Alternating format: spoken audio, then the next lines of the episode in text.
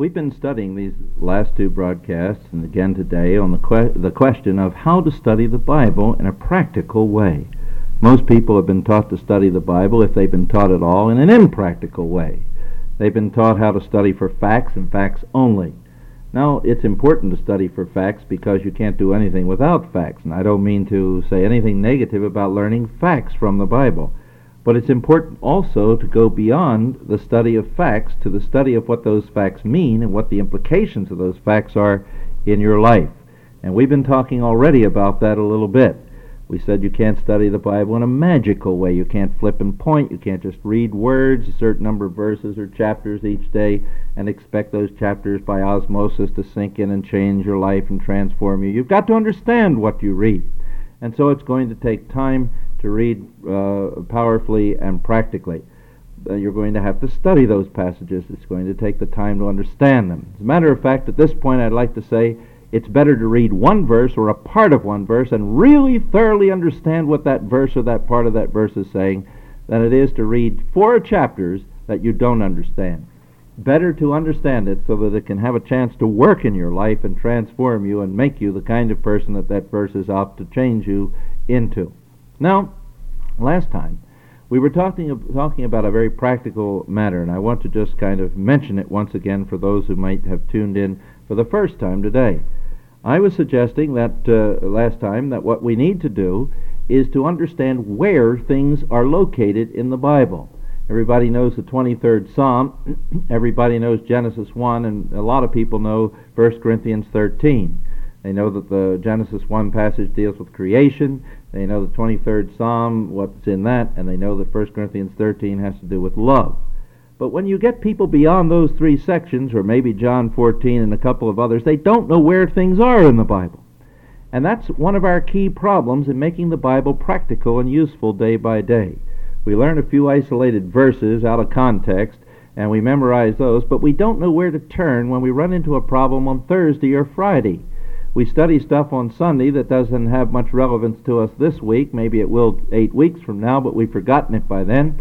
But when the Bible could be relevant in terms of a business deal or in terms of a problem with the boss down at work and he's, he's been uh, not appreciating the work that we do, we don't know where to turn to get the useful Bible passage that might give us help at that time. So we need to know to turn to Colossians 3 to find the Christian work ethic, work ethic that tells us that we don't serve that boss, and it doesn't matter whether he approves or rewards us with a word of appreciation or not, because it is the Lord Christ whom we serve, and that the reward of the inheritance is ours. Now, every working man needs to know Colossians 3, the end of Colossians 3. I would learn what is in each chapter of the Bible. Now, you're not going to learn all that overnight, it's going to take time. But start learning as practically as you can. And I suggested that you use a little card file or a loose leaf notebook and that you begin to put topics in on cards or on pages and then to list key verses that you know are important to that subject as you read through the Bible. Never read through a day without not uh, without uh, jotting down some verse that has some meaning and some importance to you about some topic or subject. Then when you get into trouble, let's say you get you, you become afraid over something or or you get into some kind of legal problem, you're going to want to turn to the passages in Corinthians and the passages in in uh, Peter and so on that deal with the Christian's relationship to the state.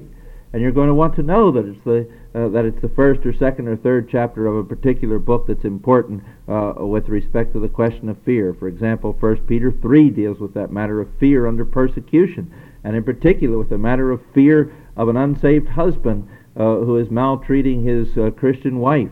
Uh, these are important things, and we should put them down and know where to turn. So I suggest you start building a card file, a topical card file, which you can list alphabetically, that you can turn to in times of need and confusion when you can't remember where the passage is. There it is on file. Now, concordance will help you, but it won't always help you, as well as your own card file of particular verses that you have found uh, useful that you already understand. And I would start building that card file from my present understandings and get those locations down clearly so that they're right at my fingertips whenever I need them in my little card file box. Pretty soon you won't need the card file box for most of those. When you've turned to them four, or five, ten times, you'll know where those passages are in the future, and they'll be there and available and useful for you. Now, let's go on today to talk about some other elements. The Bible must be understood and studied in context.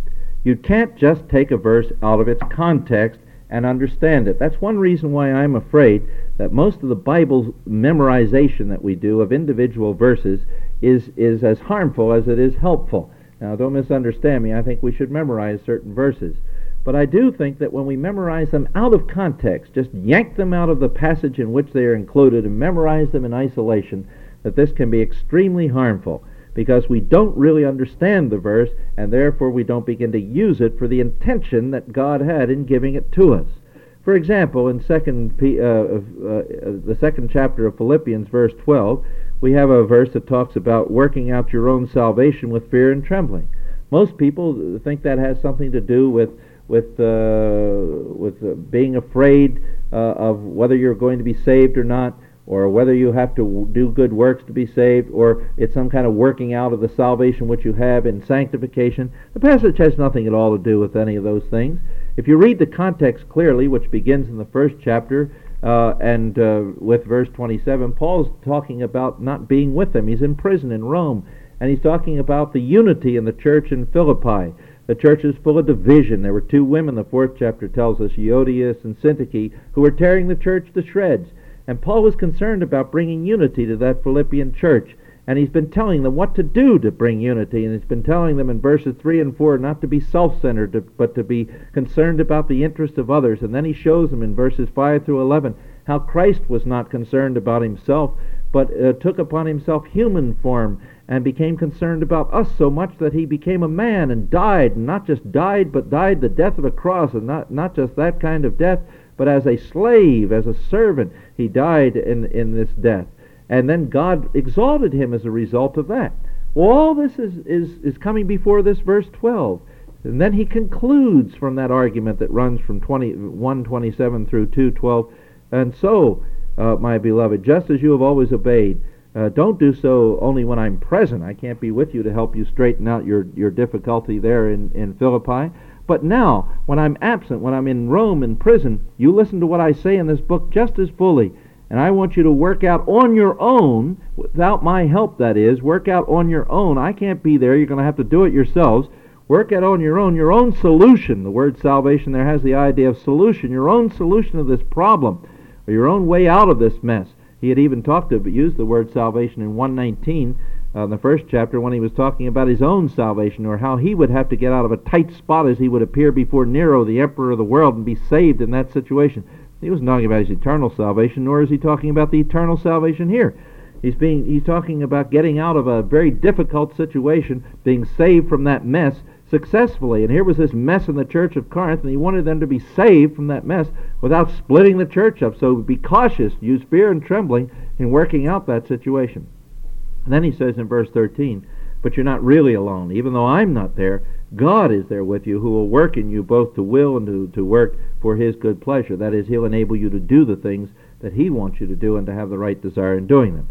This, then, is the importance of learning something in context. Read what came before, read what comes afterward. That's a very critical and a very important way to study a book of the Bible. There is no other way to study the Bible that is adequate. Never read verses alone. Lord, help us to read your whole word, not part. For Christ's sake we pray. Amen.